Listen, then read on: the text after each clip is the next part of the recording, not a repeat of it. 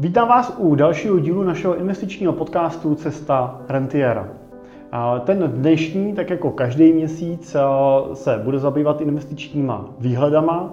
A samozřejmě tématem číslo jedna pro nás budou zdanem poklesy, který vidíme na finančních trzích od začátku roku a výhled toho, kam asi tak by ten trh mohl svěřovat dál a jak jako dlouhodobí investoři reflektovat ve svých portfoliích. Moje jméno je Jiří Cimpel a se mnou tady dneska bude analytik naší firmy Dan Majsterovič. Dane, zdravím tě, ahoj. Ahoj Jirko, dobrý den. E, jako firma e, Cimpel a partneři se věnujeme honorovanému investičnímu poradenství a wealth managementu a pomáháme našim klientům na té jejich cestě k finanční nezávislosti a k rentě. No a následně jim pomáháme tu rentu si taky užít, tak aby jim ty jejich peníze nikdy nedošly. Pracujeme pro klienty s desítkama milionů korun, ale pro spolupráci s náma je možný začít už s investicí od 2 milionů korun. Tak pokud je to pro vás téma, tak jsme tady pro vás. No a pojďme teda, Dané, na ty aktuální témata. Znamená, můžeš nám shrnout, jak vypadají, jak vypadají finanční trhy od začátku roku? Tak asi je to zajímavý pohled a všichni z nás, kteří to trošku sledujeme, tak jsme zaznamenali pokles relativně významný o 10%, ať už na tom světovém indexu, tak eh, na tom americkém indexu. A i ta Evropa ve finále je 7% minus. Doplňme, že natáčíme 25. Eh, že máme data, eh, data vlastně k tomu, tomu termínu, tak je možný, že k tomu datu vydání budou trhy. A to je možná vlastně zajímavý si říct, že vlastně můžou být ty trhy za pět dní od teďka o 5% nahoře a nebo dole, nebo ne? Strašně snadno se to může stát. Můžeme uvidět i další pokles delší. A stejně tak eh, dobře můžeme vidět i tu pozitivní reakci toho, že vlastně se neděje na tom trhu něco, eh, co by mělo přetrvat v tom poklese a uvidíme tam ten růst. Takže snadno se to může stát, že za týden ta situace bude úplně jiná. A je to něco úplně standardního. No, eh, hele, když se bavíme o té volatilitě, nemáš jako já mám pocit, jo, ty nemáš pocit, ale máš čísla, jo, tak z pohledu čísel není to tak, že ta kolísavost je jako intenzivnější, že když už se na tom trhu něco začne dít, takže ten pokles prostě jede jako prudčejc eh, dolů, než to bylo třeba, než tomu bylo v minulosti a zase naopak, když pak zase ten trh reaguje na něco pozitivně, takže ta reakce je taky jako prudší. Eh, je to jenom jako pocit, nebo je to i eh, reálný jako fundament, je to reálná situace? Je to reálná situace. Je to ta situace té nejistoty, která zvyšuje i ten index volatility. On existuje index, který můžete reálně sledovat a ten vám vlastně ukazuje tu intenzitu té reakce. Možná by se to dalo nazvat index strachu, protože eh, čím více té nejistoty na tom trhu je, nejistoty ve smyslu toho, že nevíme, co se přesně stane, nejistoty, jak dopadne jednání americké centrální banky eh, z pohledu navyšování sazeb, jestli budou eh, velmi přísní, jako, to bylo, jako byla Česká národní banka, a budou překvapující v tomto ohledu nebo ne. Eh, jak se bude vyvíjet inflace, jak se bude vyvíjet eh, nezaměstnanost. To jsou všechno faktory, které můžou způsobit takový ty neznámý, když nevím, co od toho očekávat, co způsobuje, že ten index volatility se zintenzivňuje, zvyšuje a tím pádem eh, to není jenom ten pocit, který můžeme teďka vidět, ale i ty čísla ukazují, že opravdu ta kolísavost je významnější a pravděpodobně v budoucnu teď uvidíme významnou kolísavost. A konec konců můžeme taky hodnotit to, že když teda budeme do větší minulosti jo, a řekneme si, jak se obchodovalo před 20 lety a jak se obchoduje dneska, tak vlastně velká část toho tradingu na těch trzích vlastně probíhá dneska vlastně automatizovaně, algoritmicky Není to úplně tak, že by většina toho trhu byly nějaký počítačový systémy, které by proti sobě bojovaly, ale spíš jde o to, že vlastně velká část toho trhu dneska je investovaná pasivně, je investovaná třeba právě v těch indexových ETFkách nebo indexových fondech, který vlastně nesledují až tak, nebo nevyhodnocují až tak ten fundament, ale prostě realokují, rebalancují ty portfolia velmi jako řekněme, bezohledně na to, co se kolem děje, vlastně v každém tom okamžiku podle toho, jak se mění třeba váhy nebo jak se mění ty jejich nastavení té struktury. A tím pádem samozřejmě, když ten trh klesá, tak můžeme vidět to, že takový, až mi to občas přijde, se jako předhání mezi sebou ty jednotlivý broukři nebo ty jednotlivý systémy, prostě, že kdo to rychlejš teda vyprodá, aby teda realokoval a rebalancoval do té pozice, ve které má být. Takže ten, ten pokles občas ani není fundamentální, ale čistě vlastně technický a je to nějaká výprodejová vlna, která prostě o to, že je systémová, jo, tak je rychlejší a stejně tak vlastně pak ta přílivová vlna, kdy toho kapitálu, kdy ty pozice rostou a ty systémy se snaží rychle dokoupit vlastně za ty ceny, které tam mají být, no tak, tak prostě i bez toho fundamentu prostě se rychle vrací zpátky. Je to tak, jak popisuješ, ty systémy to vlastně umocňují. Hmm. Ta volatilita, která by byla podstatně nižší, tak ten systém pasivního investování nebo algoritmického investování to akorát umocní a vidíme hlubší jak ty růsty, jak ty poklesy. No a když se vrátím k těm aktualitám, tak uh, jsme se vlastně bavili o tom, že od začátku roku jsou ty trhy v poklesu, že aktuálně se díváme na ty hranice kolem uh, minus 10%. Uh, jak to vypadá vlastně v nějakém třeba dalším horizontu? Jak by na tom byl dneska investor, který by se na to svoje portfolio díval jenom jednou ročně třeba, který by si ho vždycky otevřel na konci ledna takže naposled by si díval v loni na konci ledna, teď si to otevřel aktuálně, tak jak, se na tom, jak, jak by na tom byl? Určitě zajímavý se na to takhle podívat. A asi by nebyl rozhořčený, tak jak bychom si mohli myslet, když vidíme minus 10% pokles, ale on by byl vlastně na některých pozicích plus 10%, plus 12%, eh, podle toho, na jakém regionu jste. Takže vlastně on by myslím, byl spíš mile překvapený a to zhodnocení by vyznělo ve stylu uh, super, jsem tady 10-12% plus na akcích, perfektní, co hmm. si jako můžu přát hmm. po roce. Takže to, co teď s nám přijde, ta korekce relativně zásadní a není vlastně nic jako nenormálního a je to něco, co na tom delším horizontu ztrácí trošku na významu není to tak podstatné, jak se může na první pohled zdát. Na, na intenzitě? Na intenzitě, tak. Hmm. No je fakt, že pokud bych se díval na ten trh jenom jednou ročně a otevřel bych se ho aktuálně a, a řekl bych si fajn, tak oproti tomu, když jsem se na něj díval naposled, jsem plus třeba 12%, kdybych eh, kupoval globální akcie, nebo dokonce 16%, kdybych kupoval americké akcie, no tak vlastně nebudu že na 12 horizontu, na 12 měsíčním horizontu eh, nespokojený.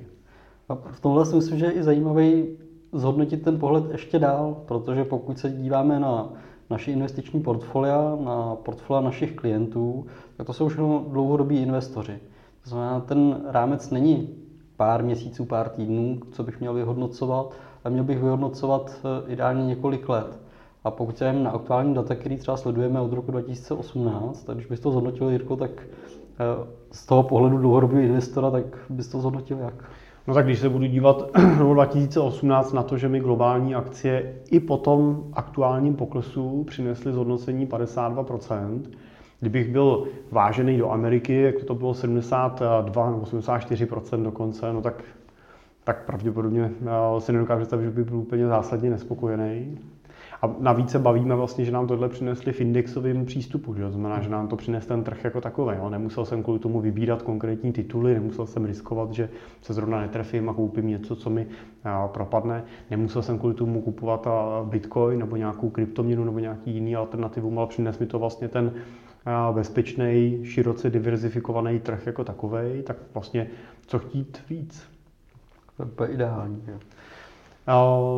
My jsme vlastně zažili s nějakou jako krátkodobou pamětí tuhle poklesovou vlnu naposled vlastně v roce 2020 v souvislosti s covidem kde vlastně jsme viděli ten pokles vlastně ve vyšším teda řádu, tam jsme byli na úrovni mezi minus 20, minus 30 procenty vlastně krátkodobě.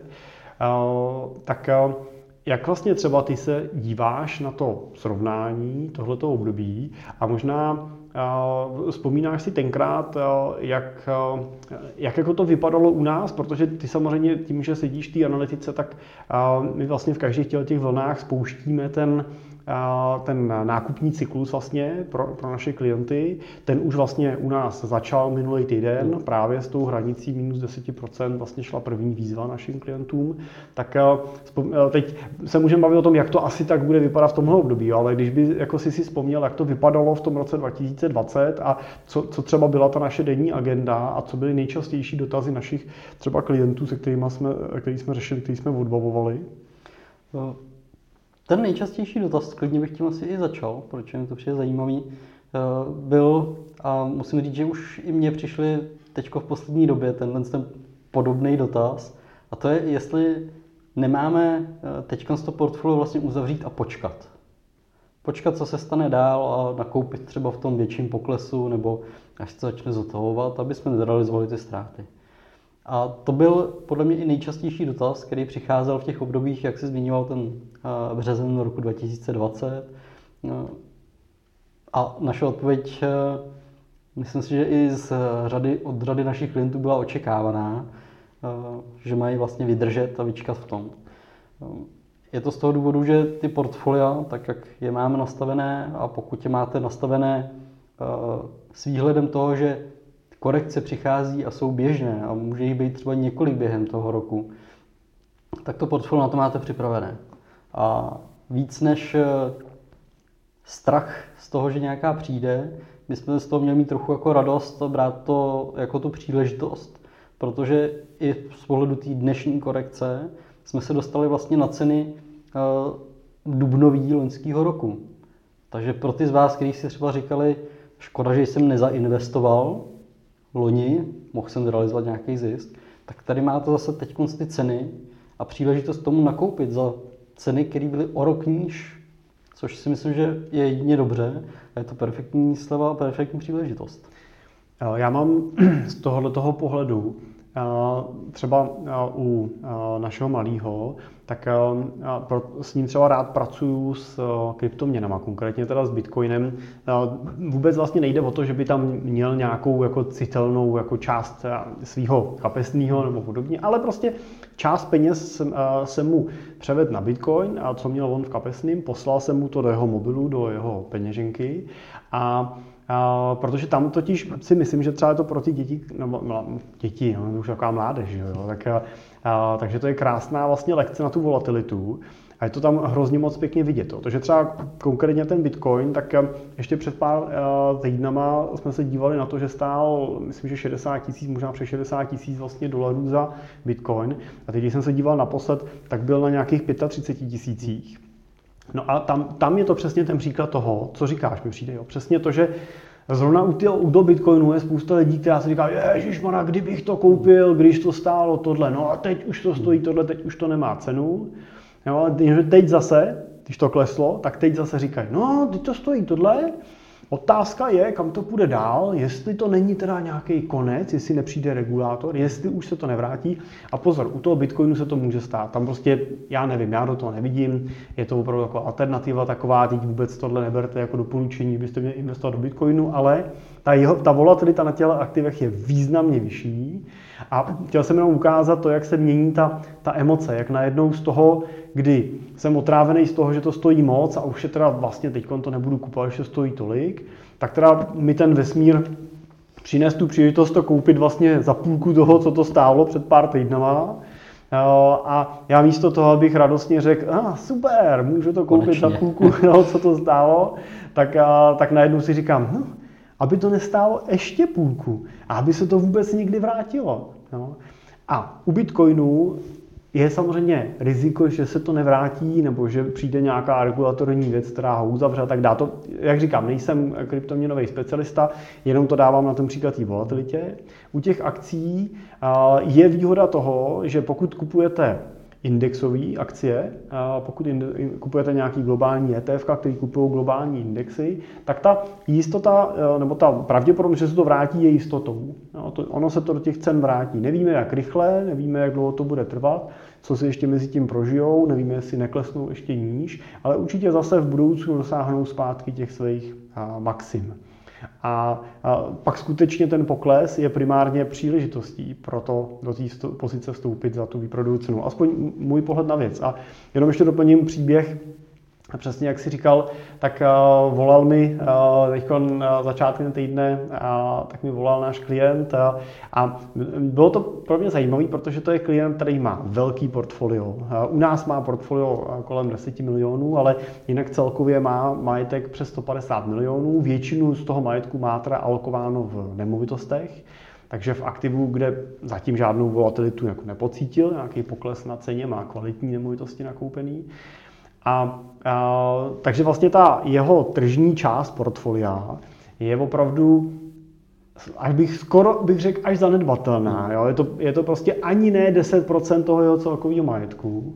Přesto prostě od něj přišla taková nervózní otázka v tom telefonu a říkal, já teď nevím, přemýšlím, jestli bych to teda neměl, jak si říkal správně ty, jestli bych to neměl prodat a počkat, až teda zase se to uklidní a pak zase do těch pozic zpátky nakoupit.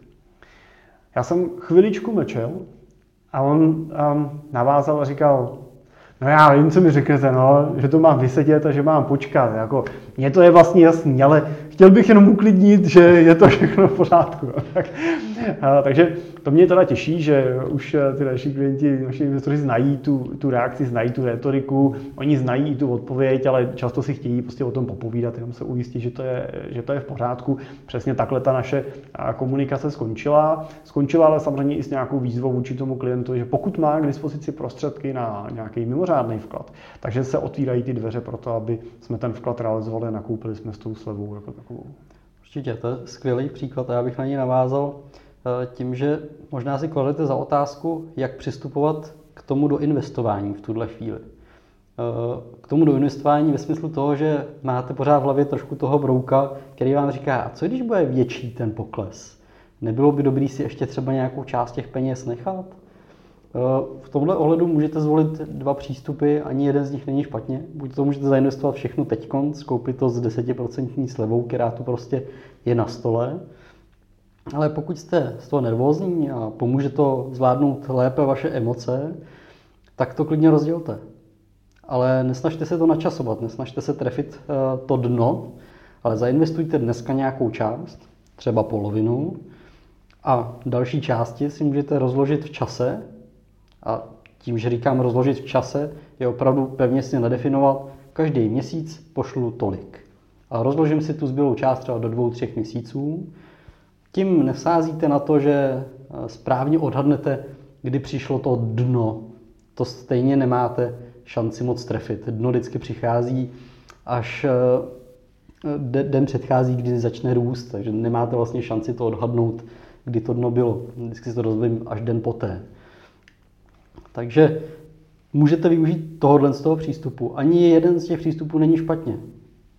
Eh, jeden využije prostě tu aktuální slevu a musím se smířit s tím, že když bude hlubší ta sleva, tak prostě jsem to koupil jenom o těch 10% levnější, ne o 20%.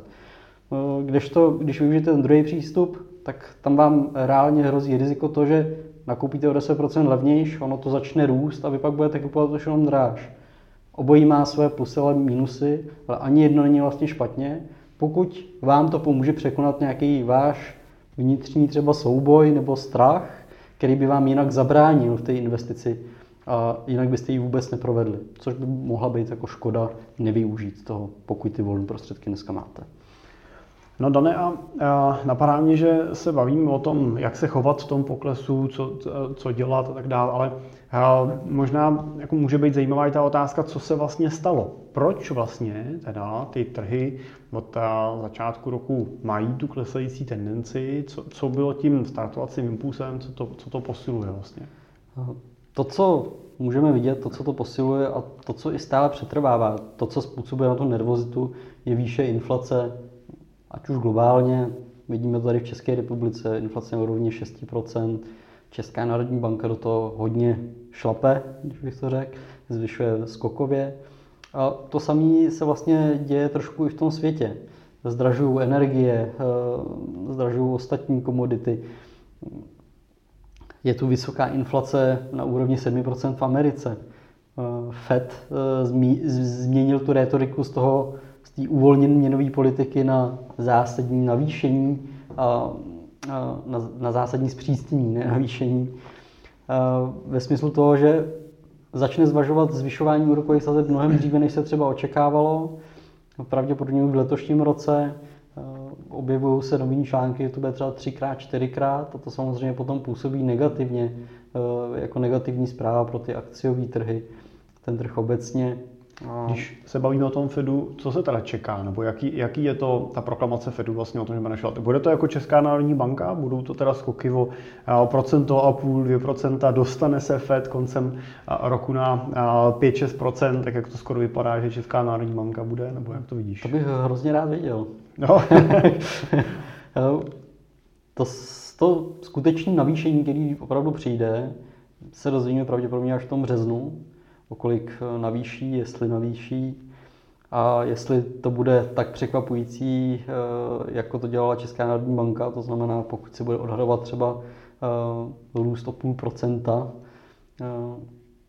anebo jestli to prostě rovnou navýší o 1,5% a nebudou to moc proklamovat předem, pak můžeme jako vidět zajímavý reakce na tom trhu, který to přinese a pravděpodobně příležitosti. Je teda nějaká, jako, nějaká proklamace něco, co ten Fed říká? To, že Fed se snaží být většinou takový jako transparentní, aby ty trhy jako moc nestresoval, že jo? tak jaká je dneska ta jejich retorika? E, ta retorika je taková, že chtějí ukončit e, měnový uvolňování e, během prvního kvartálu a že má dojít k navýšení úrokové sazby v tom březnu.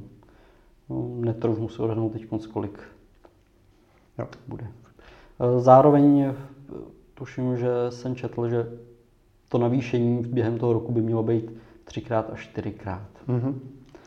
Takže taky dva základní okamžiky prostě je to ukončení toho taperingu, to znamená ano. toho nakupování vlastně cených papírů do eh, té majetkové podstaty Fedu a začátek zvyšování úrokových sazeb. To jsou dvě věci, které teda, na, na který ten trh eh, reaguje negativně, Určitě. plus teda inflace, si, si říkal. Plus inflace a celkově zdražování, to je napojen samozřejmě, no, úzce to souvisí s tou inflací. No a co máš pocit, že by mohlo ten pokles jako zastavit. Když si řekneme, jo, jako bude čekat ten trh až do toho eh, března, teda, jo, co, co ten FED udělá, nebo, nebo eh, říká se, že v těch cenách akcí jsou tyhle ty budoucí výhledy už započítané. Tak je to tak, že dnešní ceny akcí, ten dnešní pokles reflektuje to, kde by ty akcie byly, nebo pokud by se nic nezměnilo, tak ty ceny těch akcí můžou být vlastně do toho března. To znamená započet ten trh, je to ten důvod toho poklesu, že ten trh započet tohle očekávání a můžeme teda čekat, že jestli je to všechno, takže se to začne asi zvedat zpátky, nebo jak to vidíš ty? Může to být všechno. A tak, jak si popsal, ty trhy hledí do budoucna, započítávají to předem, negativní zprávu si započtou už předem, aniž by ještě nastala ta situace skutečná, tak jak to popsal, to navýšení úrokových sazeb avizovan už dneska může být započtený. A pokud eh, přijde v té očekávané fázi, nebude nějak překvapujícím nebo nedojde k nějakému jinému zvratu, tak velmi snadno se nemusí stát vůbec nic. Může to prostě uh, skončit tím, že ty trhy budou na těch minus 10% chvíli to tam vydrží může to skončit i tím pozitivním trendem. To znamená, ty trhy zjistí, fajn, stalo se to, co jsme očekávali, pravděpodobně se to stane i do budoucna a to bude třeba pozitivní zprávou pro to, aby jsme se začali vracet zpátky do nějakých původních hodnot a třeba dosahování nových maxim. Na druhou stranu eh, můžeme, nebo můžeme, nebo spíš než můžeme, měli bychom počítat s variantou toho, že přijde něco neočekávaného a ten pokles se prohloubí. Prohloubí se až do té úrovně toho takzvaného medvědího trhu, kdy to nebude jenom minus 10%, ale bude to minus 20% od toho vrcholu. A s tím scénářem je celkem objektivně relevantní pracovat už dneska. A případně si tomu přizpůsobovat to portfolio, pokud ho nemám dostatečně na to připraven. Dobře, takže uh, řekli jsme si teda, co co z našeho pohledu ten pokles nastartovalo. Řekli jsme si, že samozřejmě ten, to tempo toho poklesu má tendenci živit ta míra nějakých prodejů, který třeba nastávají při rebalancování vlastně pozic v těch, v těch ETFkách, v těch indexových nástrojích, nebo vůbec že, prostě pro ty investory, investiční banky a tak dále, kteří jsou velkýma hráčema. Řekli jsme si, že ten trh tohle započet a že pokud nepřijde nějaká další překvapivá, nečekaná informace, tak může nastat i situace nějakého zotavování. To znamená, pak bychom se bavili o, o tom, že to byla korekce, na kterou rychle zapomeneme, to také, to můžeme říct, že během dvou, tří měsíců nebudeme vidět, že tady nějaká byla a až přijde za půl roku další, tak budeme říkat, že má zase konec světa. Ale pojďme se teď teda pobavit o tom scénáři, co když to není korekce? Co když teda skutečně dojde k tomu, že ten že investoři budou dál reagovat výprodejema, že ty ceny budou klesat a že se teda z korekčního okamžiku dostaneme do takového toho, jak se říká, medvědího trhu, to znamená do situace, kdy ten trh poklesne o víc než 20%. Tak jak to teda s těma medvědíma trhama je? Je to něco, je ten medvěd úplně jako extrémně, uh, uh, extrémně plachý zvíře, který vydáme jen velmi vzácně, nebo je to něco, s čím na těch trzích bychom měli kalkulovat. Já vím, že jsme ho tady těch posledních deset let vlastně jako ne, pořádně neměli, jo? byly jako krátký okamžiky, kdy ten trh udělal nějaký větší pokles, ale rychle se vrátil. Tak jaký je třeba dlouhodobý průměr? Jak často ten medvědí trh přichází a, a jak, jak, jak se na něj připravit, jak s ním pracovat? To je to perfektní téma, protože Medvěd není plachý zvíře, respektive možná v přírodě, ale eh, ten tržní medvěd eh, je přirozenou součástí. A tak jako vidíme býka, a v posledních letech jsme ho viděli velmi významně, tak je ten medvěd významnou součástí a po každém bíkovi přichází medvěd a naopak, po každém medvědovi přichází bík. Obojí, obě, eh, oba ty trhy jsou přirozen, běžný a je potřeba se na ně dívat s tím, že jsem na ně připraven a vlastně mi nevadí, když ten medvěd přijde. Eh, on na první pohled vypadá velmi bolestně, ale pokud si uvědomím, že z dlouhodobého hlediska eh, je běžnou součástí a trvá pouze omezenou dobu, a podívám se na nějaké průměrné hodnoty, průměrně se opakuje eh, každých 3,6 roků a pokud bych to nehodnotil Eh, ještě od roku 1928, ale hodnotil bych to až po druhé světové válce, eh, tak ten průměr, kdy té doby, kdy jak často se opakuje ten medvěd, je ještě delší. Bude se pojít někde kolem pěti let. Ale bude tady, vždycky tady s náma bude. Nicméně další průměrná hodnota, která je zajímavá se podívat a eh, je významná, je, jak dlouho trvá takový průměrný medvěd. Průměrný medvěd trvá horizontu, když to zaokrouhlím 10 měsíců. Kdežto eh, průměrný bík, a pominu teď to výjimečný období, který trval eh, podstatně déle, ale průměrný bík trvá eh, v horizontech přibližně 2,7 roku, když to okrouhlím 3 roky. Takže přibližně třetinu času toho, co je tady ten bíčí trh, tak přibližně třetinu času teda trvá ten trh medvědí. Znamená, klesáme rok a rosteme tři roky, když si to jako převedu. Ano, když to jako převedeme. Ale že většinu toho času budete na tom bíčím trhu a to je potřeba si uvědomit. Eh, bíčí trh neexistuje bez toho medvědího ani naopak, ale většinu času jsme na tom bíčím trhu. To znamená, eh, odpověď na otázku, měl bych mít zásadní obavy z medvědího trhu, eh, za mě ne. Berte ho jako přirozenou součást toho trhu vašeho investorského života a pokud si představíte, že váš investiční horizont eh, není jenom 5-10 let, ale eh, je vám kolem 30 let a budete tady do 80-90 let, to portfolio bude držet 50 let a více, tak během toho 50 letého horizontu eh, se potkáte pravděpodobně s nějakýma 14, 10 až 14 medvědy určitě. Takže berme jako součást toho vašeho ekosystému investičního. Už je víc medvědů než plzeňský zoo. Ano, rozhodně.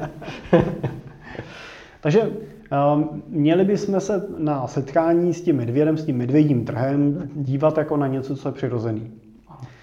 Já mám trošku pocit, a nevím, jak se na to díváš ty, že jsme jako na, ty, na tyhle ty období zapomněli. Jo? Že prostě těch posledních deset let, kdy vlastně víceméně jsme byli opravdu ve velmi jako pozitivním takovým jako růstovým cyklu, neměli jsme tady žádný velký poklesy, Takže je to prostě dlouhá doba, že jo? Je to 12, 13 let prostě, kdy tady nic velkého nebylo. Jak, jak tohle to vidíš? Jakoby, jak, jak dlouho vidíš tu investorskou paměť? Jo? Jak, si, jak dlouho si myslíš, jako investor si pamatuje? Myslím, že jsme velmi krátkodobí v tomhle, protože uh, velmi často a snadno se můžeme dostat do toho omylu, uh, kdy v tom býčním trhu uh, se všemu daří a daří se i těm mnohem více rizikovým aktivům. Vlastně můžeme nabít milního dojmu, že jsme nepřekonatelní investiční guruové a že jsme vydělali třeba i stovky procent na některých pozicích ale zapomínáme na to, že eh, pravděpodobně před tím obdobím my jsme na takovou investici v životě nešáhli, protože by mi přinášela, eh, měl by z ní mnohem větší strach, mnohem větší respekt. A tohle se trošku vytrácí potom. A na to strašně snadno zapomínáme a pak eh, relativně často vídám v některých portfoliích takový ty sázky, takový ty to je tutovka, to musí výjít, to je to vlastně bezpečný. A pak bohužel přijde ten medvěd, vezme si to slovo, nebo nutně to nemusí ani medvěd, může to být nějaká korekce. A zjistím, že vlastně ta sázka nevyšla a já jsem tam přišel ty peníze.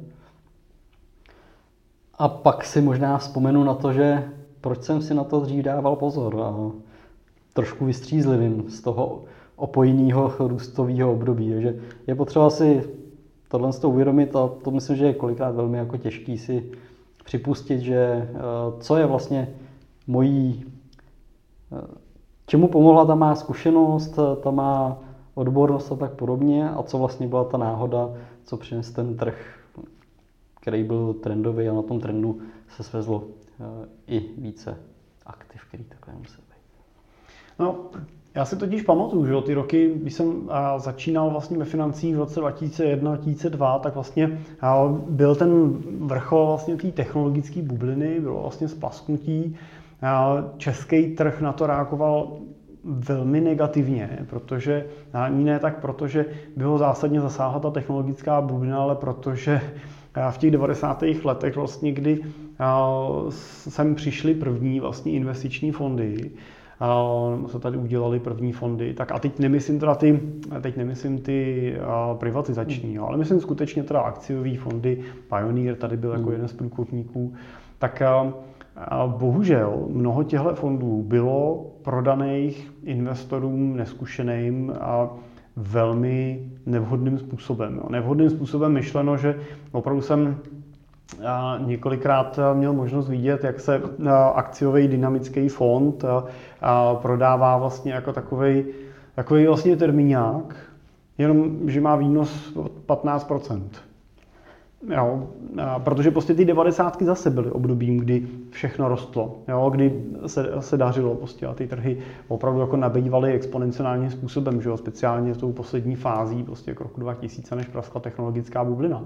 A bohužel samozřejmě eh, řada těch českých investorů prostě neskušeně do těchto fondů ty, ty peníze umístila a když pak přišlo to splasknutí a zažili poklesy ve vysokých, ale vysokých desítkách procent, tak eh, to samozřejmě neustále, jo, protože prostě když čekáš, že to je termínovaný vklad a, a jsi tam minus 50, no tak a máš tam peníze, které potřebuješ jako rezervu, tak a, myslím si, že to bylo období potom dlouhý, kdy se a kdy jsme vlastně získali takovou jako pauzu, jo, kdy vlastně ty investoři, kteří tohle zažili, vlastně říkají, že už nikdy nebudou investovat, že už prostě žádný akcie potom nikdy nechtějí slyšet. Jo.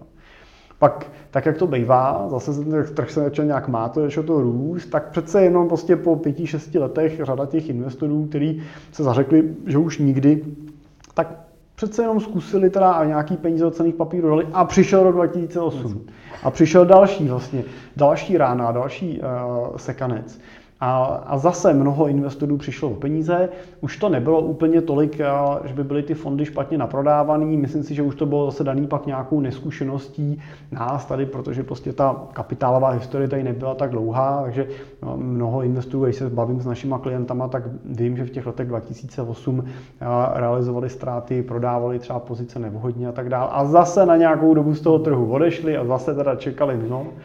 A, a teď vlastně teda Když se budu dělat naše klienty, tak uh, přišli vlastně už teda třeba před uh, nějakými lety s tím, že uh, mají tuhle zkušenost, že už si uvědomují, že nesmí jako podlehnout těm emocím, ale že právě na to nechtějí být sami, jo? že nechtějí být ty, kdo budou v tom okamžiku sami řešit, co mám teď dělat, ale že chtějí mít nikoho, s kým ty věci budou řešit a myslím si, že myslím si, že právě v těchto obdobích a teď nejenom jako je tohle, jo, tohle je pořád jenom jako korekční situace, jo, myslím si, že ta, ta profesionalita investora a ten, ten úspěšný investor se pozná až po tom, co projde nějakou krizí.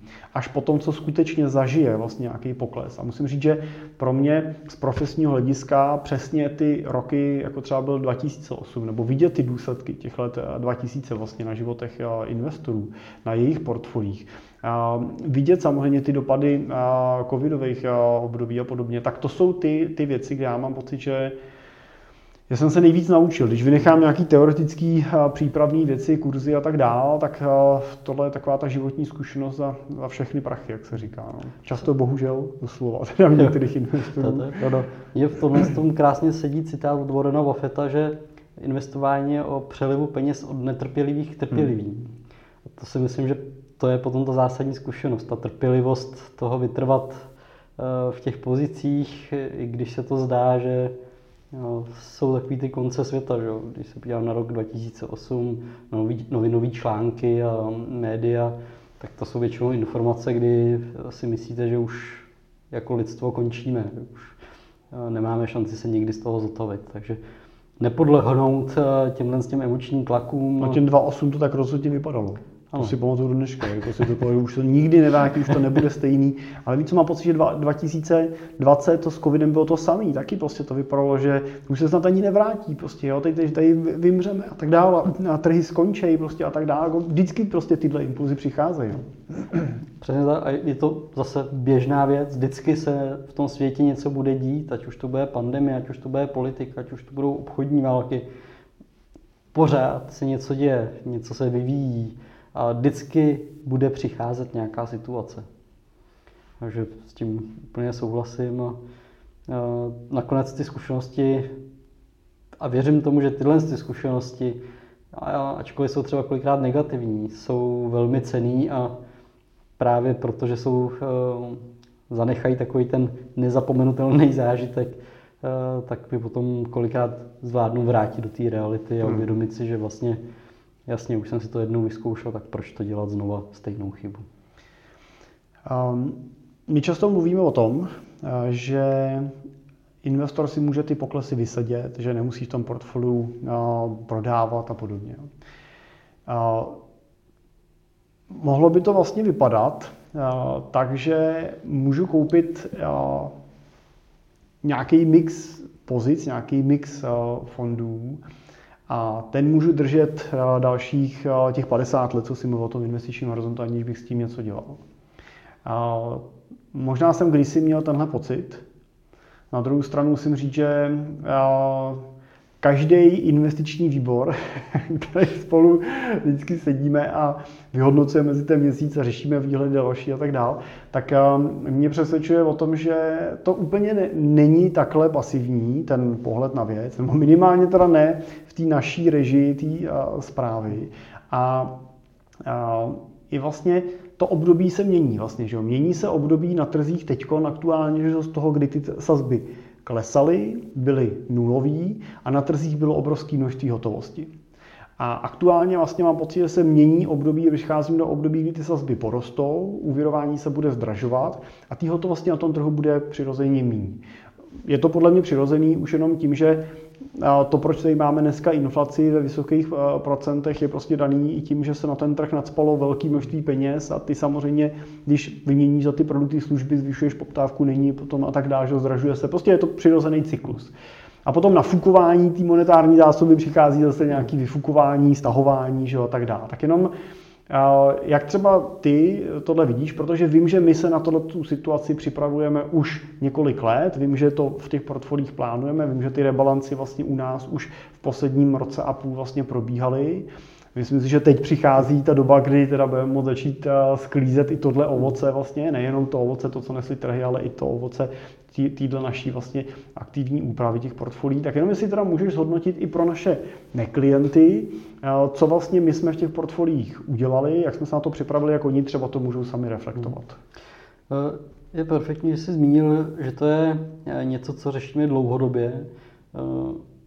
Tady bych upozornil na to, že to není o tom, že spekulujete na něco, že se něčemu bude dařit méně nebo více, ale měli byste eh, vycházet v tom svém investičním plánu, investiční metodice, přizpůsobovat tu strategii eh, ty dané situaci v tom světě, těm událostem. A samo sebou, pokud mám, řekněme, úrokový sazby na historických minimech, tak eh, to znamená, že bych na to měl nějak reagovat. Pokud ty úrokové sazby jsou na historických minimech a budou tam měsíc a další měsíc budou jinde, to není ta otázka, ale otázka je v momentě, kdy ty úrokové sazby jsou na nějakých minimech a drží se tam dlouhou dobu, tak jako jsme to měli teď z posledních několik let. A pak samozřejmě bych měl přizpůsobit ty nástroje, které používám a zařazuju do toho svého portfolia, eh, aby odpovídali té době, aby odpovídali té tržní situaci. A typicky eh, to pro nás znamenalo udělat výměnu eh, klasických dlouhodobě dluhopisů s dlouhým fixním kuponem za dluhopisy s krátkou a střední dobou splatnosti a navázan na inflaci. Tohle třeba pro mě byla velká změna, kterou jsme řešili. Je to opravdu proces, který probíhá už pár let, jo, ale Vím, že jsme mývali v portfolích dluhopisy, typicky takový ty americký dlouhý, který měli splatnosti 20 nebo 25 let a nesli vlastně jako zajímavý kupon.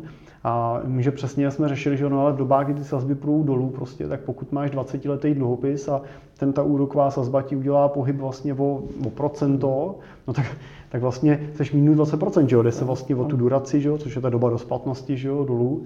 A to se teda ukázalo i v realitě, vlastně ukázalo se to i v té skutečnosti a měnili jsme ty pozice vlastně v tom směru včas. Takže to může být relativně drahý. Nejenom, že nemám ten výnos, ale i při tom zvyšování těch sazeb já reálně ztrácím vlastně peníze tím, že ty, ty fondy musí přeceňovat ty dluhopisy a pokud mám dluhopis, který mi nese kupon procento a najednou si díky vyšším sazbám připisuje kupon 2-3%, no tak ten můj prodávám s velkou slevou, že, s velkým diskontem. Ztrácí, ztrácí cenu ten kupon. Takže... Hmm.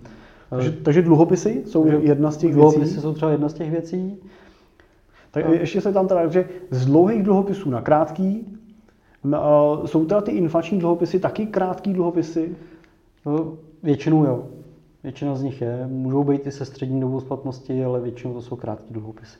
A ještě bych řekl, že u nich je zásadní to, že ten kupon je flexibilní, že, že, je, že se proměňuje v čase a tím pádem ta durace vlastně se díváme v podstatě na tu dobu toho ano, platnosti toho kuponu, což je třeba rok. Tam je podstatné si uvědomit, že na inflaci navázaný dluhopis je odráží vlastně inflaci. To znamená, i ten kupon se eh, podle jeho konstrukce eh, vyvíjí podle nějaké inflace. Ať už to je americká, ať už to jsou český státní protiinflační dluhopisy, který mimo jiné věřím, že byla povedená emise v těch posledních eh, letech.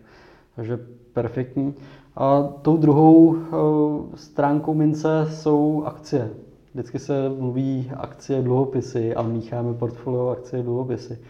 A i tady můžeme volit nástroje, které se pro některou tu situaci třeba nízkých úrokových sazeb a dlouhého růstového období hodí více a který naopak méně. A typickým eh, vítězem eh, v těch akciových trzích byly v těch loňských letech díky růstovým období eh, ty růstové tituly, ať už to jsou ty technologické tituly, které to velmi dobře odráží, nebo to jsou malý střední podniky, takový ty small a mid capy, eh, když to přenesu do toho investičního světa. To byli ti výherci. To byli ti tahouni těho akciového trhu. Nyní se ale, myslím, můžeme postupně dostávat do té fáze, tím jak rostou úrokové sazby, eh, americká centrální banka začne zvyšovat úrokové sazby, eh, tak se budeme dostávat do situace, kdy to je prostředí, který pro tyhle ty tituly není úplně ideální. Obvykle reagují eh, velmi citlivě na zvyšování úrokových sazeb a velmi negativně. Proto je potom vhodné zařadit takový ty velké společnosti, hodnotové společnosti vyplácející tři dividendy, dividendové tituly. V ten moment přichází na řadu tyhle ty akcie a obvykle se v tomhle tom období vyšších úrokových sazeb a inflace, nějaký třeba nestability, lépe vyvíjí ty hodnotové tituly, které jsou stabilnější, mají finanční sílu větší, jsou finančně zdravější a tak podobně. Takže to byla ta další změna, to ten přechod z těch změna. růstových víc k těm hodnotovým vlastně v tom portfoliu. Takže vlastně to převážení zásadní do těch hodnotových titulů a řekněme třeba nějaký podvážení těch růstových hmm. titulů. Ještě mě do té souvislosti zaujala jedna změna, kterou jsme dělali, protože co se týče těch našich řekněme, čistokrevných akciových portfolií. Teď nebudu brát ty takový ty nosný třeba Nobelovky, kde pořád se držíme primárně těch jako hodnotových společností, tak u těch, kde to portfolio je čistě zaměřený na akcie, tak jsme vlastně se orientovali, nebo začali víc orientovat vlastně v těch posledních roce na strategie vlastně ESG, na strategie fondů, který vlastně teda investují do těch společensky odpovědných vlastně firm. Já to teď nakousávám jenom vlastně z důvodu toho, že mě zaujalo, jsem nedávno narazil v podcastu eh, na seznamu na komentář od Radovana Vávry, který teda eh, za mě má jednoznačně trefný komentáře a shodneme se s ním, věřím, že na drtí většině věcí, co říká. Ale on tam třeba mluvil zrovna o té strategii ESG, Mluvil o tom, že to je nějaká budoucnost, že to je nějaká cesta, kam ten trh se ubírá, ten Green Deal celkově prostě tam posouvá ale že vlastně u těch společností očekává v nějakém dlouhodobém měřítku spíš eh, lehký podvýnos. Eh, tam, on tam mluvil o 1 až 2% vlastně pod eh, výkonností, vlastně pod, těma, pod tím standardním indexem.